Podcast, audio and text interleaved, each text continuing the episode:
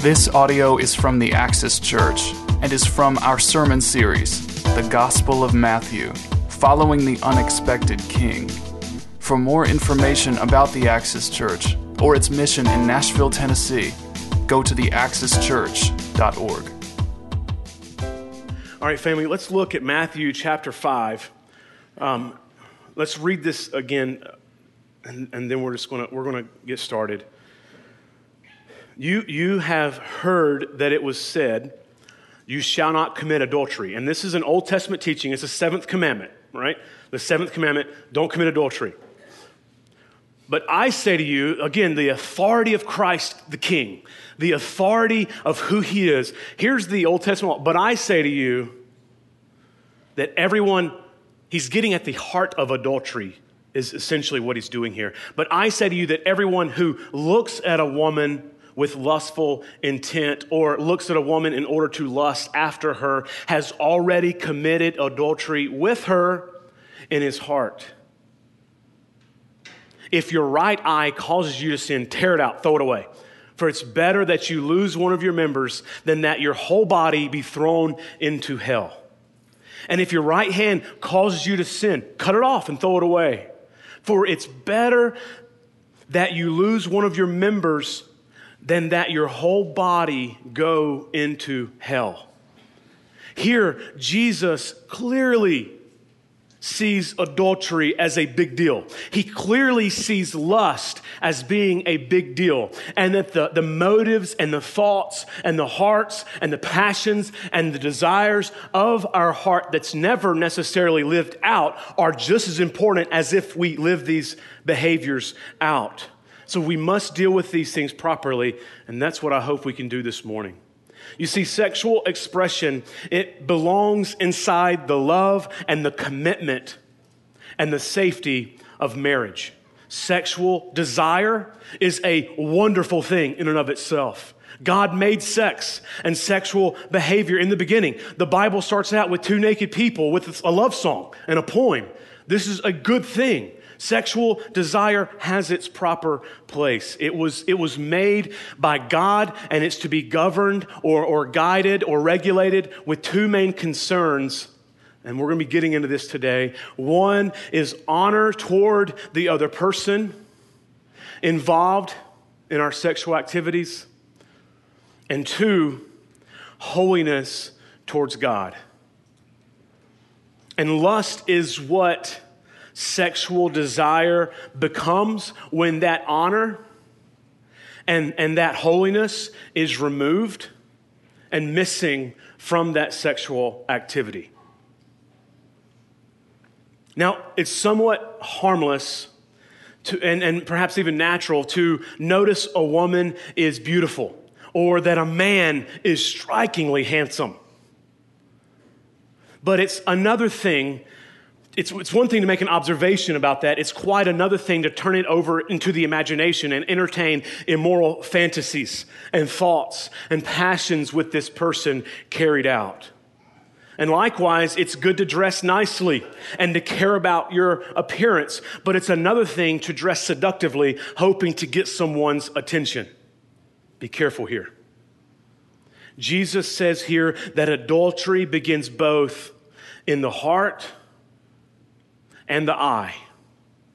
Perhaps we cannot prevent certain thoughts from coming into our minds, but once they enter our minds, we may either entertain them and play them out, act on them, or we can cast them aside, pray for the Holy Spirit to give us strength, and we can find our mind's place somewhere else. It's a fight or fold. In those moments where the sinful thought inadvertently comes into our mind, are we going to fight this, or we're just going to collapse and just fold into it? A sixteenth century theologian, Martin Luther, said this: we cannot stop birds from flying over our heads, but we can keep them from building nests in our hair. We cannot keep impure thoughts from darting into our minds, but we can refuse to let them roost and find a home there. And that's at the heart of what Jesus is saying here. An example of lust or lustful intent um, is found in Second Samuel chapter eleven. And basically you have here, it, it's up there, um, uh, mainly uh, it happened late one afternoon. Uh, I think it's the next slide. But basically, here's what's happening is David's up on his rooftop, and he looks over, and he sees a woman bathing, and it says she was beautiful. And then he said, hey, I want you to go get her and bring her up here. They haven't had any sexual interaction, but lustful intent and lust is already there. Adultery has already taken place. And you can see it. It actually unfolds perfectly for you there in Second Samuel. They end up having sex. She conceives. He kills her husband. He then, out of such goodness and mercy of such a wonderful king, marries her, and the son is born, and the son dies. Tragic. But you see there what lust and lustful intent does. It starts well beyond the physical act. Most affairs happen long before the physical encounter, the sexual encounter happens. It's a drifting heart. It's an anticipation of that certain person showing up, or it's the convenience of staying around later in hopes of finding that person in the parking lot or in the break room. These things start well before your one-on-one in a bedroom. So as we consider this and as we unpack this further, what is lust? What is lustful intent?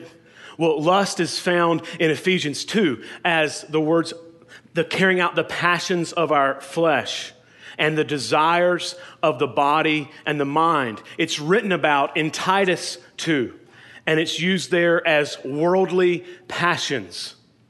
And it's discussed in Ephesians four as deceitful desires, desires that trick you, desires that don't tell you the truth. That's lust. All these have the same Greek root word. Perhaps no other passage of Scripture has affected me in regards to this sermon and, and lust in general and seeking to, to let the Bible speak truth and light into it than First Thessalonians four. So I want to read this for us and unpack it some more as well in, in, in addition to Matthew five. So finally then, brothers, we ask and urge you in the Lord Jesus that as you receive from us how you ought to walk and to please God, speaking of holiness, how you ought to walk and please God in your life, just as you are doing, that you do so more and more. You're not there yet, but continue in this. For you know what instructions we gave you through the Lord Jesus. For this is the will of God. This is it, your sanctification, becoming more like Him, pursuing holiness in regards to God. Abstain, that you abstain from sexual immorality, the very first thing he mentions, that each one of you know how to control his own body. And here's the holiness and honor piece that we've already unpacked a little. Control his own body in holiness and honor, not in the passion of the lust like the Gentiles, speaking of those who have not yet believed in Christ as Savior, those who do not know God, so that no one transgress and wrong his brother in this matter, because the Lord is an avenger of all these things. And Jesus points it out in Matthew five, the avenger, it looks like hell. As we told you beforehand and solemnly warned you, for God has not called us for impurity, but in holiness. He's called us in holiness. Therefore, whoever disregards this, he disregards not man, but God. If you ignore this thing about purity and sexual purity, you're not ignoring man. You're not ignoring Jeremy on stage talking about lust. You're ignoring God who gives his Holy Spirit to you. So from these passages, from Ephesians to Titus to, to, uh, to Thessalonians, we, we learn here that lust is a sexual desire that dishonors its object and disregards God. Dishonors its object and disregards God. It's this desire, this craving, this longing, this passion for something particularly sexual in nature is the context of Matthew five. Let each one of you, you, you must control your own bodies in holiness and honor, not in the passions of lust like the Gentiles do who do not know God. Notice the contrast there, the holiness and honor, and not in the passion of lust. So they're juxtaposed.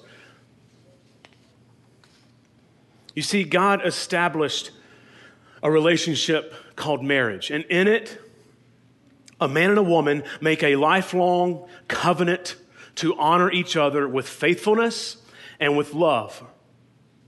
Sexual desire becomes this, this servant or this tool or this spice of that covenant bond of mutual honor. So to say to another person, I want you to satisfy my sexual desire, but I don't want you as a covenant partner in marriage, basically means I want to use your body for my pleasure and my personal satisfaction. But as a whole person, I don't want you. And that is dishonoring. Therefore, that is lustful. This is at the heart of what Jesus is getting at. If, if, there's a, uh, if there's a lust equation, there's sexual desire, a sexual thought, minus a commitment to honor the other person, minus glorifying God in your sexuality, pursuing holiness in your sexuality, that is lust. It's the sexual desire and thought, subtract honoring other people, and subtract glorifying God in that behavior, that's lust. So a root, a root issue here with lust is a disregard for God.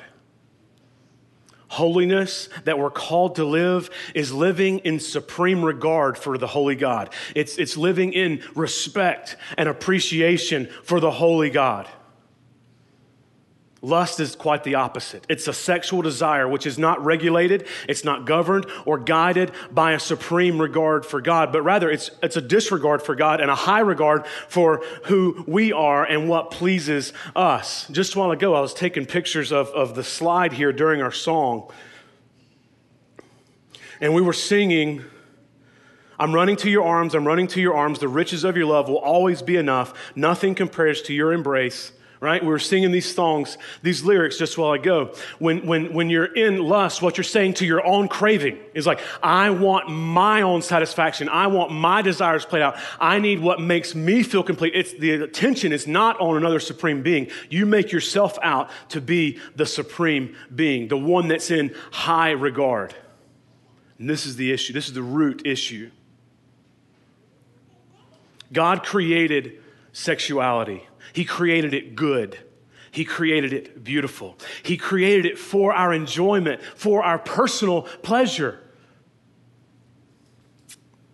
He alone has the wisdom and the right to speak into it and tell us how to use it for His glory, for its intended purposes. But however, few today care at all for what God has to say in general, much less what He has to say about my personal sexuality. Lust corrupts this plan. Lust corrupts what God created to be good. He, it corrupts what was to be experienced for our joy and for His glory. And if your sexual desires do not honor others, and if your sexual desires has a disregard for the holiness of God, then it's lust. So beyond this, what's the big deal? Beyond this, why should you care? Beyond this, This preacher in, in this warehouse and a particular text or two, why, why does it matter? You see, God doesn't just desire our purity and our holiness and our thoughts. He requires it. He requires us to be perfectly holy and pure, even in our thoughts. You may not find lust to be a big deal, perhaps because no one sees it, but God does. You may find lust to be of small importance because it doesn't really affect others. That's a lie. Today, lust flourishes primarily because of the convenience of pornography in our society. Pornography seems to be this garden that grows lust, and it just produces lust and lustful intent all the time, impure thoughts all the time. We can certainly say that lust and lustful intent are present when pornography and masturbation are present in our lives.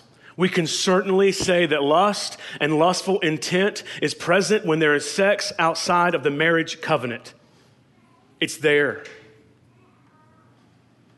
So before we go any further, let's define. Personally, I'm going to define for us what is pornography. I think it'll help our discussion. It's any, this is discussed with the elders earlier. It's any image or literature Any image or literature depicting or describing someone that causes you to lust. It's any image or literature depicting or describing someone that causes you to lust. This isn't merely hardcore porn. This could be Sears catalogs that you might remember if you're as old as I am from the eighties. It might be halftime shows at ball games you go to. It could be ads in the mall, particular stores. It could be a men's health magazine. It could be the gym. It could be R-rated movies. It could be no rating. It could be P G thirteen movies. It all depends on what the content is. But the fact is, we landed here that it's any image or literature depicting or describing someone that's causing you to lust, that triggers that in your mind, that desire. It wakes it wakes it up, and it, it totally dismisses what you were thinking about before, and it takes on a whole new subject. You were thinking this, and then boom, whatever that image is, whatever that, that image, even from the past that comes up, you're like, okay, here we go. The influx of pornography is a huge issue that Christians must fight and not tolerate in our lives, and we cannot hide it in isolation. And this affects men and women. A, a third of all pornographic websites are from females viewing those websites. Some statistics here to set the stage for us. sixty-eight percent of the men in the church view pornography regularly. sixty-eight percent of the men in the church look at pornography regularly. ninety-eight percent of all college students have looked at pornography. sixty, and this is secular, this isn't Christian. The one Christian statistic or church statistic I gave was sixty-eight percent in the church. ninety-eight percent of college students have looked at pornography. sixty-seven percent, this is this kills me, sixty-seven percent think that pornography is no big deal at all. That it is acceptable was the survey, that pornography is acceptable. Half of all internet users, half of all internet users view pornography. forty percent of all the downloads, including all the music, any download at all, any documents, whatever, forty percent of all downloads are pornographic in nature. thirty percent of all today's web searches are going to be that for pornography. And I, I clearly, I, I want to say this to clearly state that this is an issue. And in our modern era, if we're going to talk about lust, we can't talk about lust and, and not talk about pornography, because pornography is what makes lust so easy and convenient today. It affects how we engage with others. It affects how we treat others. Uh, anti-pornography activist Gail Dines, in her book Pornland, she writes that young men who become addicted to porn neglect their schoolwork, spend huge amounts of money that they don't have, they become isolated from others, and often suffer depression. Doctor William Struthers says that he's a P H D in, in biopsychology from the University of Illinois, Chicago. He's a smart guy on this. He says men who use porn become controlling, highly introverted. They have high anxiety, narcissistic, curious. They have low self-esteem. They're depressed and easily distractible. So yes, this affects us. Yes, lust and pornography, it affects us. It changes our view of beauty. It changes uh, and affects our expectations for our husband and for our wife. It affects what you consider to be attractive and what you expect in a spouse. It distorts, and it actually works slowly over time to redefine what is beauty and what is proper. It causes others to become tools to your fantasies instead of becoming your brother or sister. And because of, of porn becoming so self-serving, like that of masturbation, it becomes about our pleasure and not about the self-giving, mutually benefiting intimacy that it was designed and created for. It objectifies men and women. It demeans men and women. And these precious men and women that are caught up in this industry and that view this material, they are important. Yet, in that moment when you're lusting after them, whether it's a, a mental image or whether it's it's something that you actually see in viewing pornography, or maybe it's how you interact with somebody and you have a fantasy about them, perhaps later on in the afternoon, off of something that you that played off of a conversation you had with somebody, or how someone was dressed. They no longer have souls. They no longer are created in the image of God. They are no longer a brother or sister in Christ. They no longer make an eternal difference in the world today. It's not that they were created by God that makes them important, but right now, in this moment, they're going to help me become sexually satisfied. They're a means to an end for me for fifteen, thirty minutes, however long that satisfaction can last, which is no satisfaction, which is the lie of lust. You know, porn, it, it affects your view of true reality, and it creates a false fantasy atmosphere where the real world becomes boring and dull. In short, it rots us from the inside out. It destroys our ability to experience true friendship, where, where I can esteem and respect the other person higher than myself, which is what we're called to do as Christians. Of course, there is incredible hope found in Christ, and we're going to get there. But this is dangerous. Lustful intent affects our souls in ways that we will never truly know. And practically, we don't care. Practically, we could honestly care less. But God believes our sexual life is very important, and it is a big deal. In Matthew five, Jesus tells us that how you handle lust has catastrophic, eternal consequences. In other words, off of Matthew five, where Jesus is talking about hell and drastic measures being taken, he points out that God's vengeance upon sin is much more fearful than anything else that could happen to us here on this earth. And according to First Thessalonians four six that we read earlier, God's vengeance is coming upon those who disregard the warning against lust, who disregard even this sermon today. And that should shake us to our core. Pastor Jeremy, are you saying that a person can lose his salvation? Is Jesus saying that if somebody does this, that they can go to hell? Now, of course, we know that Jesus isn't literally saying that you're supposed to cut off your hands and pluck out your eyes, because you could have no hands, no feet, no ears, no eyes, and still have a heart issue. That's what he's getting at. He's using hyperbole. It's an exaggeration to prove a point. He's trying to get at something deeper than your eyes, deeper than your hands. He's getting at your heart. He's much more concerned with him having your heart than you not having your eyes and you not having your hands. Because that is what changes you. That's what changes me, when he has our heart and we trust him with who we are. And our heart becomes defined by him and not by sexual fantasy after fantasy after experience and experience, but by God and our relationship with him.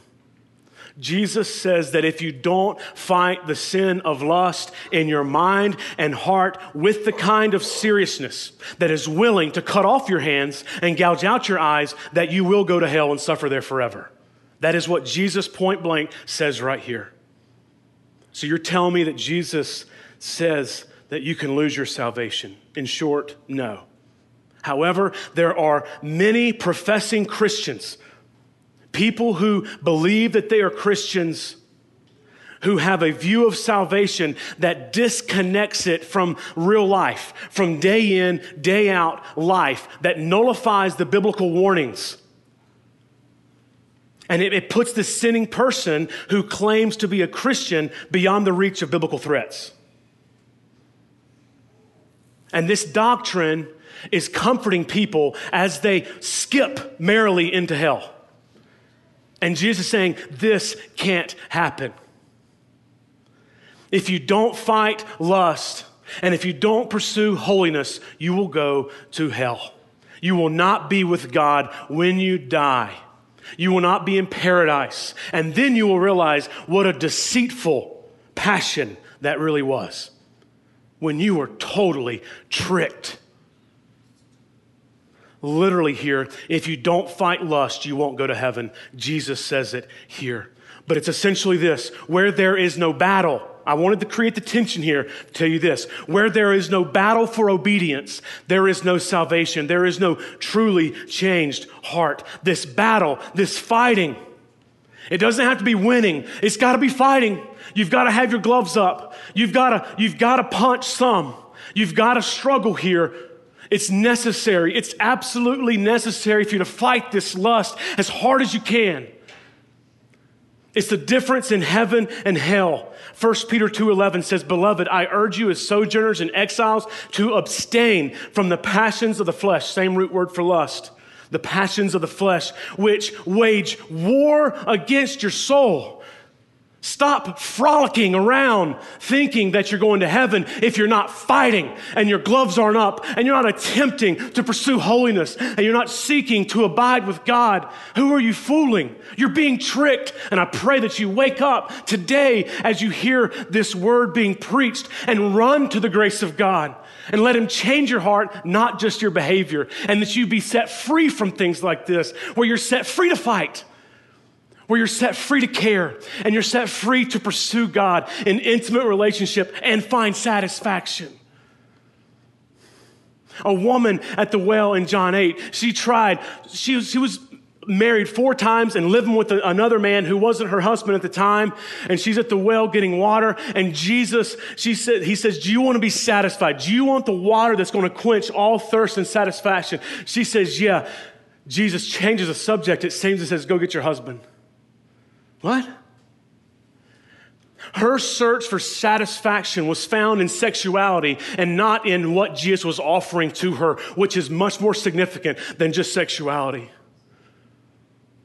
You need the living water. You need to be reconnected with your Creator, that who is God. You need to experience the Holy God deep within your heart, deep within your soul. Then you'll experience satisfaction. You're just going to be hopping from one husband to another husband to another husband. You need living water.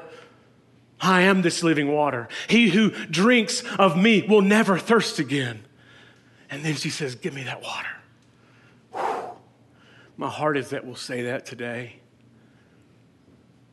Colossians three says, this is the war raging here, the fight that we have to be engaged in. Colossians three, "Put to death, therefore, what is earthly among you: sexual immorality, impurity, passion," same word for lust, "evil desire, and covetousness, which is idolatry. On account of these, the wrath of God is coming." That's for real. Galatians five nineteen and twenty-one says, "Now the works of the flesh are evident." Sexual immorality. It's, it's amazing how so many times this is always first in a list like this. Sexual immorality, impurity, sensuality, idolatry, sorcery, enmity, strife, jealousy, fits of anger, rivalries, dissensions, divisions, envy, drunkenness, orgies, and the things like these, just in case I didn't get them all. I warn you, as I warned you before, this is the second time we're on this, that those who do such things will not inherit the kingdom of God. Those who perpetually do these things without putting their fist up, who just, who just keep taking punch after punch after punch, who's not fighting, who's not engaging, who's not seeking to become better trained in godliness, as Timothy, as Paul tells Timothy to do, to pursue godliness and exercise his godliness and to pursue holiness, that those guys, they will not inherit the kingdom of God.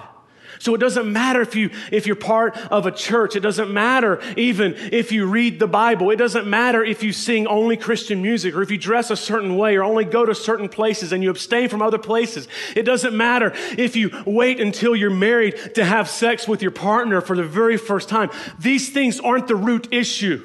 The root issue is a changed heart and you pursuing godliness. That is what changes your heart, is when God saves you by His grace, not your attempt to modify your behavior.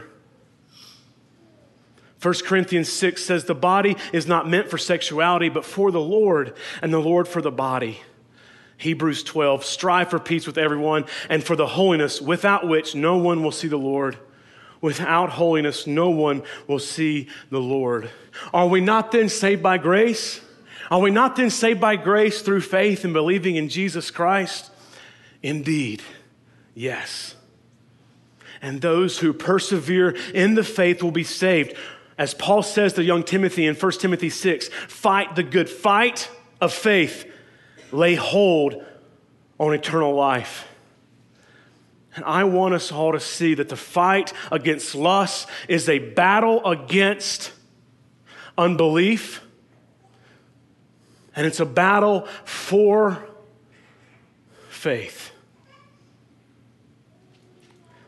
The fight against sexual purity is the fight of faith. And it's an error, it's a great theological error today by many that says faith in God is one thing and the fight for holiness is another thing. Or that faith is what gets you into heaven and holiness is what gets you rewards. Or you're justified by faith, but you get your sanctification by works. Or to put it bluntly, you start out the Christian life in the power of the Holy Spirit, but then you just will yourself and you press on according to your own way, your own strength, and, and your own power through your flesh. This is a great error. It's the same error that says the battle for obedience is optional because only faith is necessary for salvation. The truth is that faith alone delivers from hell.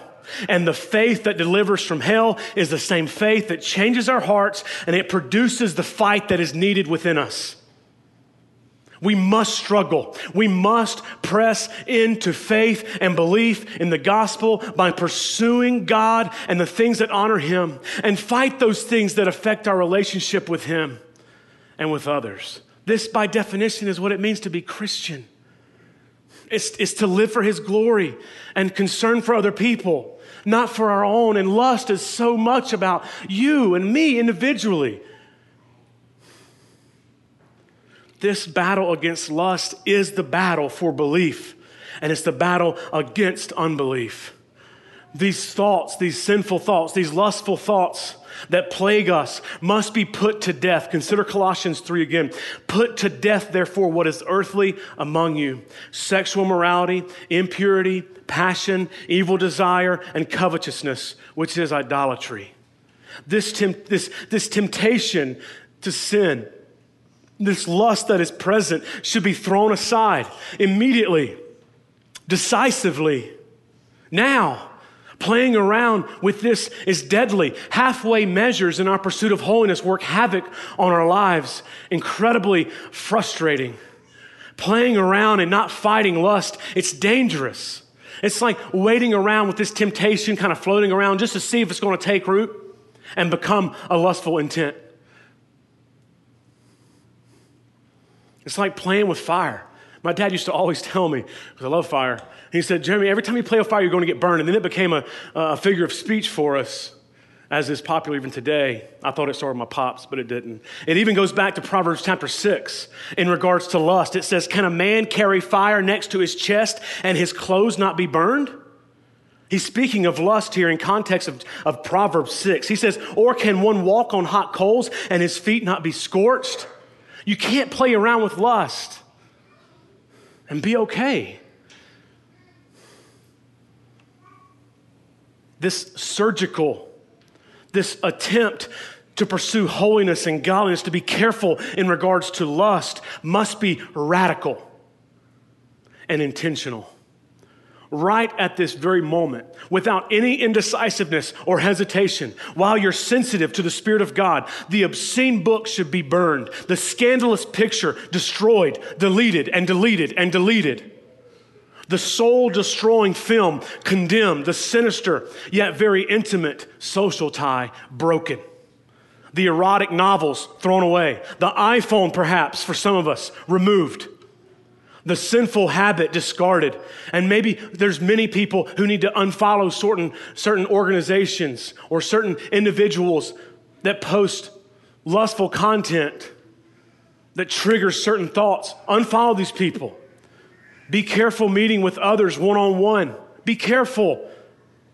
Seems radical. Yeah, so does cutting off your hand. You should keep yourself in community more often and fight drifting towards isolation. Jeremy, that's too far. You're right. Jesus says cut off the hand that's actually holding the iPhone and then get rid of the iPhone too. Of course, that's old school. But I'll tell you, I know men in this church who've done it before. When you get so sick of your sin, you'll try anything. I was reading Spurgeon. I, w- I wish I had his quote. Uh, he, he's a, a man who's with Jesus. He's an older theologian, passed on now. But he said, you know what? Even if there's things that help us become more intelligent for our own work, if that makes us sin, we're better off being more ignorant at work than for our, our soul to be harmed in our holiness, in our pressing on towards our holiness with God. That's so extreme, though. That, that doesn't mean us, right? Again, if we're sick of our sin enough, we'll try anything. Why fight like this? why, why do things like this? Because your eternity is contingent upon you putting your gloves up. S- do something. You're just taking hit and punch and punch and hit and kicked. You're not even trying.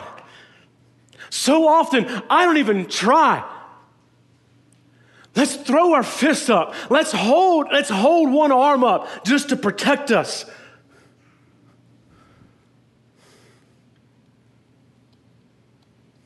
Fight back. Do something.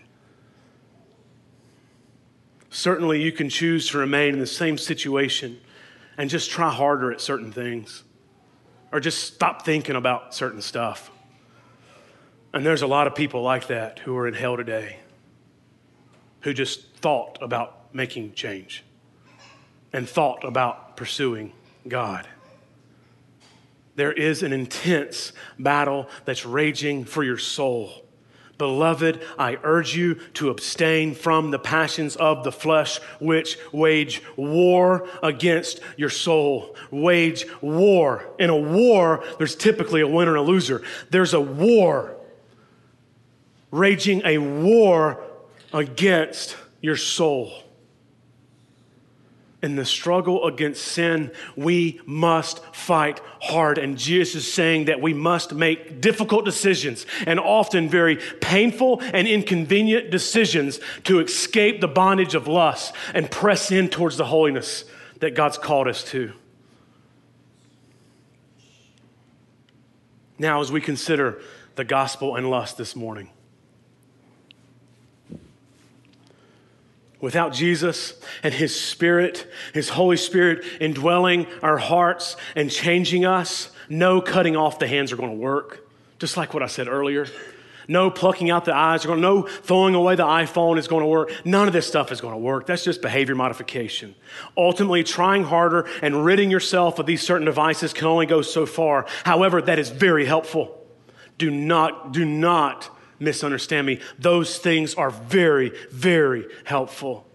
Do all that you can to fight sin. Do all that you can. Be radical, radical about how you fight sin. Make it as difficult as possible for you to drift off into sin.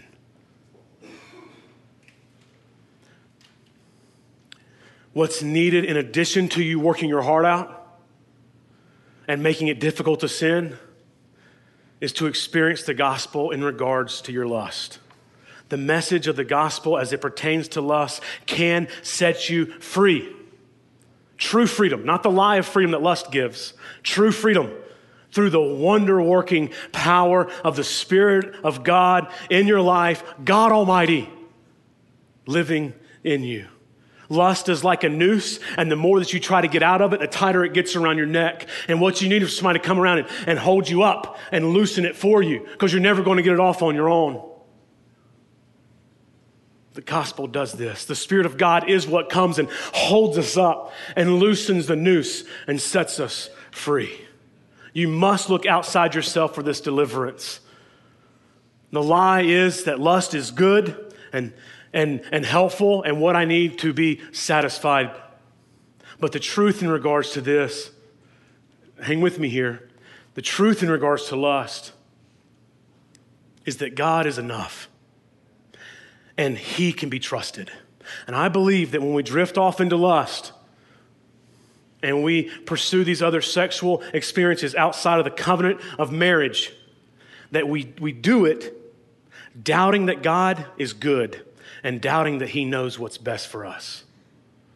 Ultimately, I think that's why, that's why I drift. Lust says, I want something that's not mine, and I'm not willing to invest the time or pursuit needed to make it mine. Lust says, I don't want to wait for what God has. He's probably going to take too long anyway. So I'm going to go get what I want right now. In regards to lust, when lust is present in your soul, when lust is present in your mind, in your heart, what is it that you're truly looking for in that moment? When you're looking at that other person, when you're considering that other person, what is it that you're ultimately looking for? What is it that you're, you're truly seeking? What is it in your life that needs to be satisfied when you're going after this lust? It's not just a sexual drive that's present. It's not something that's just merely sexual. It's deeper. It's more significant than that, I believe wholeheartedly. The problem is we don't hate our sin enough, and we don't see Jesus as beautiful as he really is. And we honestly believe that we know what's best, and that we honestly don't believe that being in a relationship and friendship with God is that special or that satisfying. And that what is special and satisfying is this activity over here that's got my attention that I want to play out and satisfy myself. We lust, and we usually don't fight lust because we believe that God isn't truly good. And we lust, and we don't fight against lust because we believe we know what's best. And the option we often prefer to is to become a maverick or a rebel against grace and God's saving power and his delivering power that he promises to us, and we choose to make ourselves out to be God, figuring things out as we go because, after all, we know what's best. But the truth is, we make terrible gods. We are horrible at being sovereign. Yet, in the moment, we think we know what's best, even better than God. So we resort to sexual morality, which satisfies for a few minutes, but then leaves us wanting more and more and better and better. And that search is endless. It's, you know, this is the time of year where there's a lot of field day activities. And I, I was looking at one of my friend's Instagram feeds the other day, and he showed his son doing this relay. And I remember doing it when I was a kid. I hated it. Um, I hated relays in general. I was just a, I was a big kid. Um, tug of war, that was mine. Um, but you have this cup, and the bottom's out of it. It's got holes in it, you know, and you got to go scoop water up and run. You can't put your hand on it. You'll get disqualified. Trust me, you can't carry it close to yourself. You'll get disqualified. Uh, I've worked through all these things. You run, and then you dump it, and then you go back and give the cup to the next person. And I was watching this guy do this, and I've experienced that. You probably experienced it too as, as even teachers in the room, but even personally as students when you were a child. And I, I started thinking about this this week in regards to this sermon. I saw it this week, and I was like, man, how often is that exactly what we do with lust? Except there's not just a few holes in the cup. The bottom's out of it. The bottom's out of it, and we're scooping, and we're like, look at that water. And we're scooping it, and we're just like, oh, I'm so thirsty. Oh, there's some more water. And you scoop it up, and you're like, and you scoop it up, and you're like, no, there's diff- maybe it's different water. Maybe that's just too watery. I need maybe maybe a little, little something different. And you, you try this. There's no satisfaction. And what you do is you exhaust yourself. And you exhaust yourself, and you use people because because they're they're going to be what is going to help you. That that next person is going to be what's going to satisfy you, right? That next image is what's going to really really help you. And so you, you get it, and it never satisfies you, and it leaves you exhausted. And that's our best attempt at being satisfied in regards to lust. It doesn't satisfy.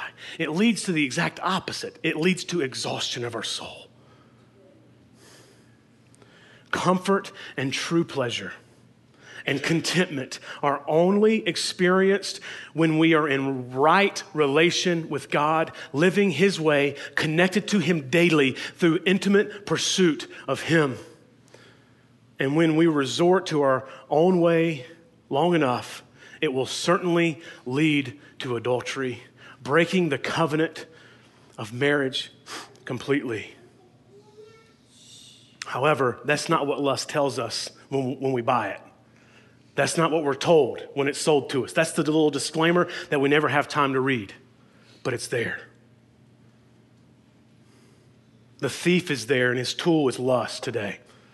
And he's there to steal, to kill, and to destroy you. Not to play patty cake. Not to go shoot hoops with you.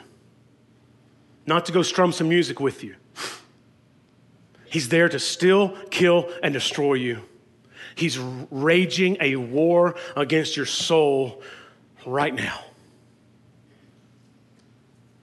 The Spirit of God must come and begin wiping our minds clear of our wickedness and our sinful experiences, and we must begin the hard work of not adding to that, those experiences and those thoughts.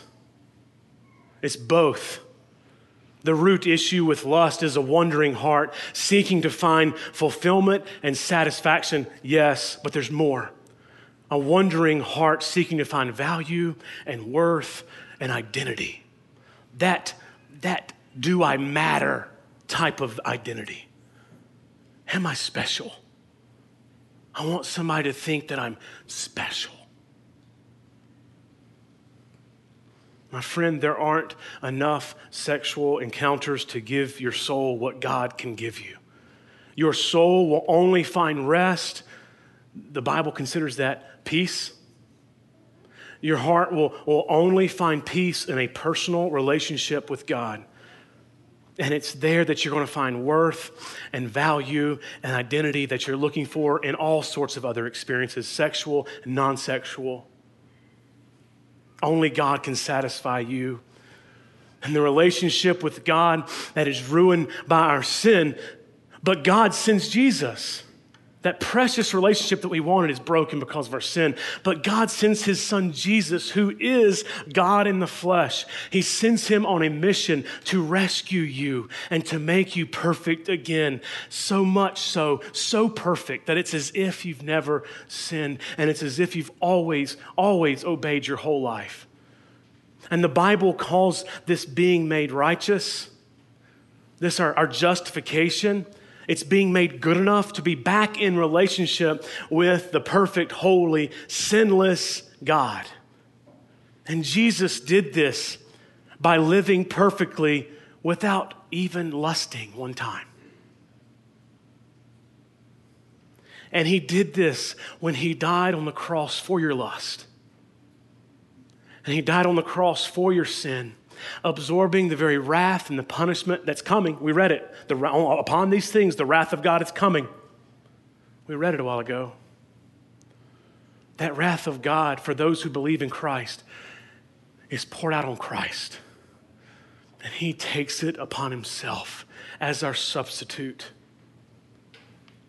And we know, we know that His work was accepted by God because He beat death. Three days later, He comes up from the dead, out of the grave, and now He's seated on a heavenly throne as King of all kings right now. And when you believe that Jesus did this for you, when you believe that He was your representative in His perfect life, and when you believe that He was your substitute, taking your sin upon Himself and the consequences of your sin upon Himself and the consequence of other people's sin that, that, that affect you upon Himself, and He beats death for you. When you believe that He did these things for you, you are made as pure as the undriven snow. You're made as pure and as white as snow, perfect in the eyes of God, as if you've never lusted. God. So what's your worth? You're worth God dying. What's your value? The price of God in the flesh dying for you. What's your identity? Son and daughter. Adopted, no longer orphaned. Cared for, no longer fatherless. Cherished, no longer hated. Beloved, no longer enemy. Are you kidding me?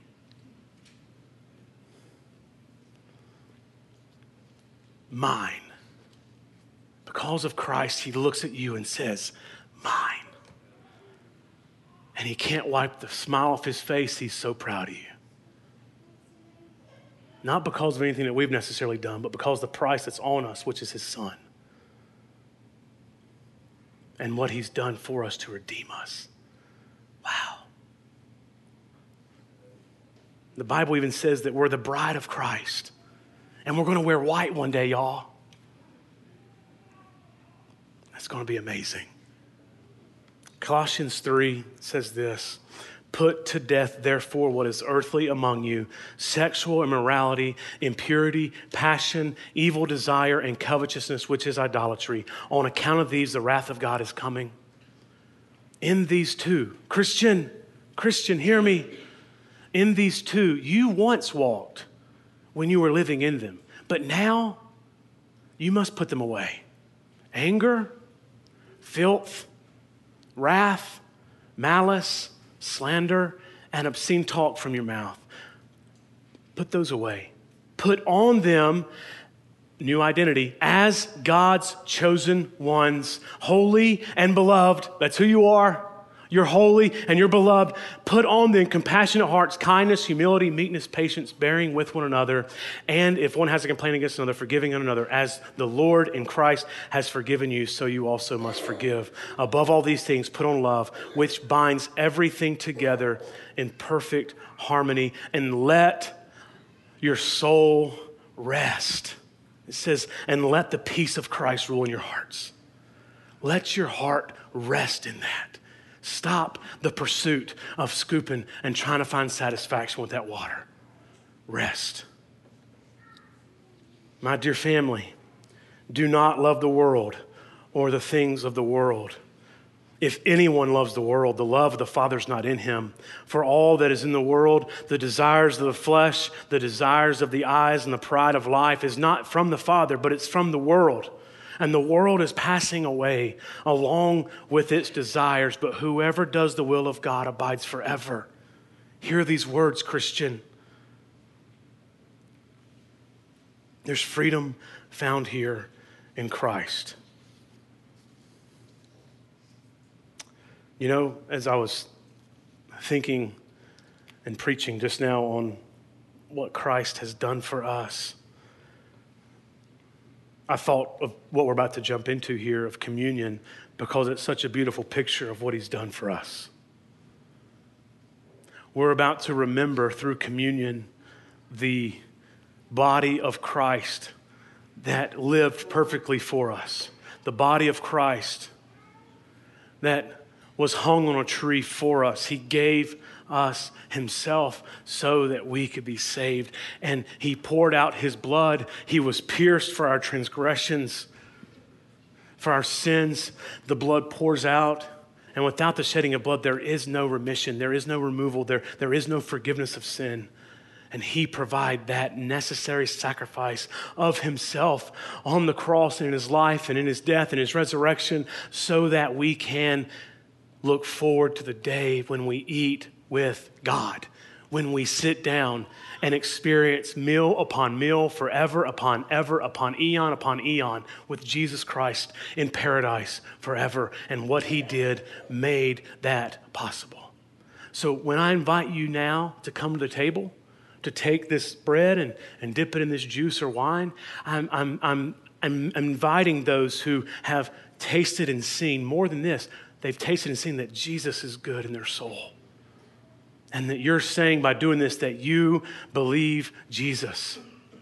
And this is a this is not just a formality. This is not just a piece of litur- you know, liturgical uh, uh, uh, event that we have here every week at the Axis. But you're saying, no, this, this is an outward sign of something that's done within my heart. The blood of Christ covers me. His body that he gave up on the cross makes a difference for me. It's changed me. It is changing me. So I invite you to celebrate what the Lord's done I, and to and to show others in the room today that, man, this has made a difference in you. I love you, church family. Man, I love you guys so much. What a joy. What a joy it is to be up here and, and, and break off sermon after sermon with you all. Uh, it, it changes me, and it shapes me probably more than it does you. So thanks for the opportunity to, to be very real and in some sense raw with the material this morning. And uh, and I pray that your heart receives it, and I pray that you work through it and take take it serious. Please. Let's be together in heaven, not just here on earth. Let me pray for us, and we'll move into communion.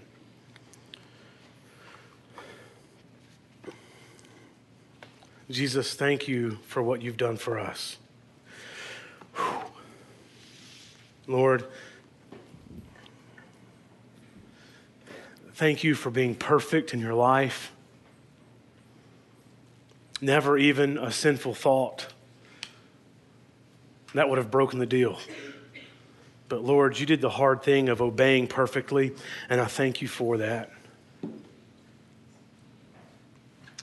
Lord, would you be with us now as we process this, these truths that have been preached, stored, and, and read? Lord, would you allow these truths to make a difference in our life today and tomorrow, for the rest of our lives? Lord, I pray that people would experience freedom from pornography, freedom from just giving in to lust all the time, and that they would feel free to fight and engage the enemy, knowing that you have overcome, knowing that sin is broken, and that there is victory. Lord, I ask that you save those who have never trusted you and perhaps just tried to look Christian without being made into one through your Holy Spirit. Or would you change them this morning? Would you save them this morning? And and would they have the boldness and, and, and courage, Lord, um, or to, to share that with others, to share that with me? I would love to celebrate that. Lord, protect the relationships that, are, that, are, that make up the Axis Church. Lord, protect the marriages that the enemy wants. He wants to divide, I know. I know he wants to divorce. Lord, would, would you protect our marriages, protect those who are engaged, protect those who, Lord, are our, our boyfriend, girlfriend, trying to figure things out. Protect them. Oh, God, protect them. Thank you for your love, Lord. Help us as we pursue you in holiness and godliness, without which we'll never see you. So help us fight. We love you and we trust you, and we can't wait to look perfectly like you, even our own eyes, when we're in heaven. Until then, may we run fast and press in and fight hard, believing you more and more every day. In Christ's name, amen.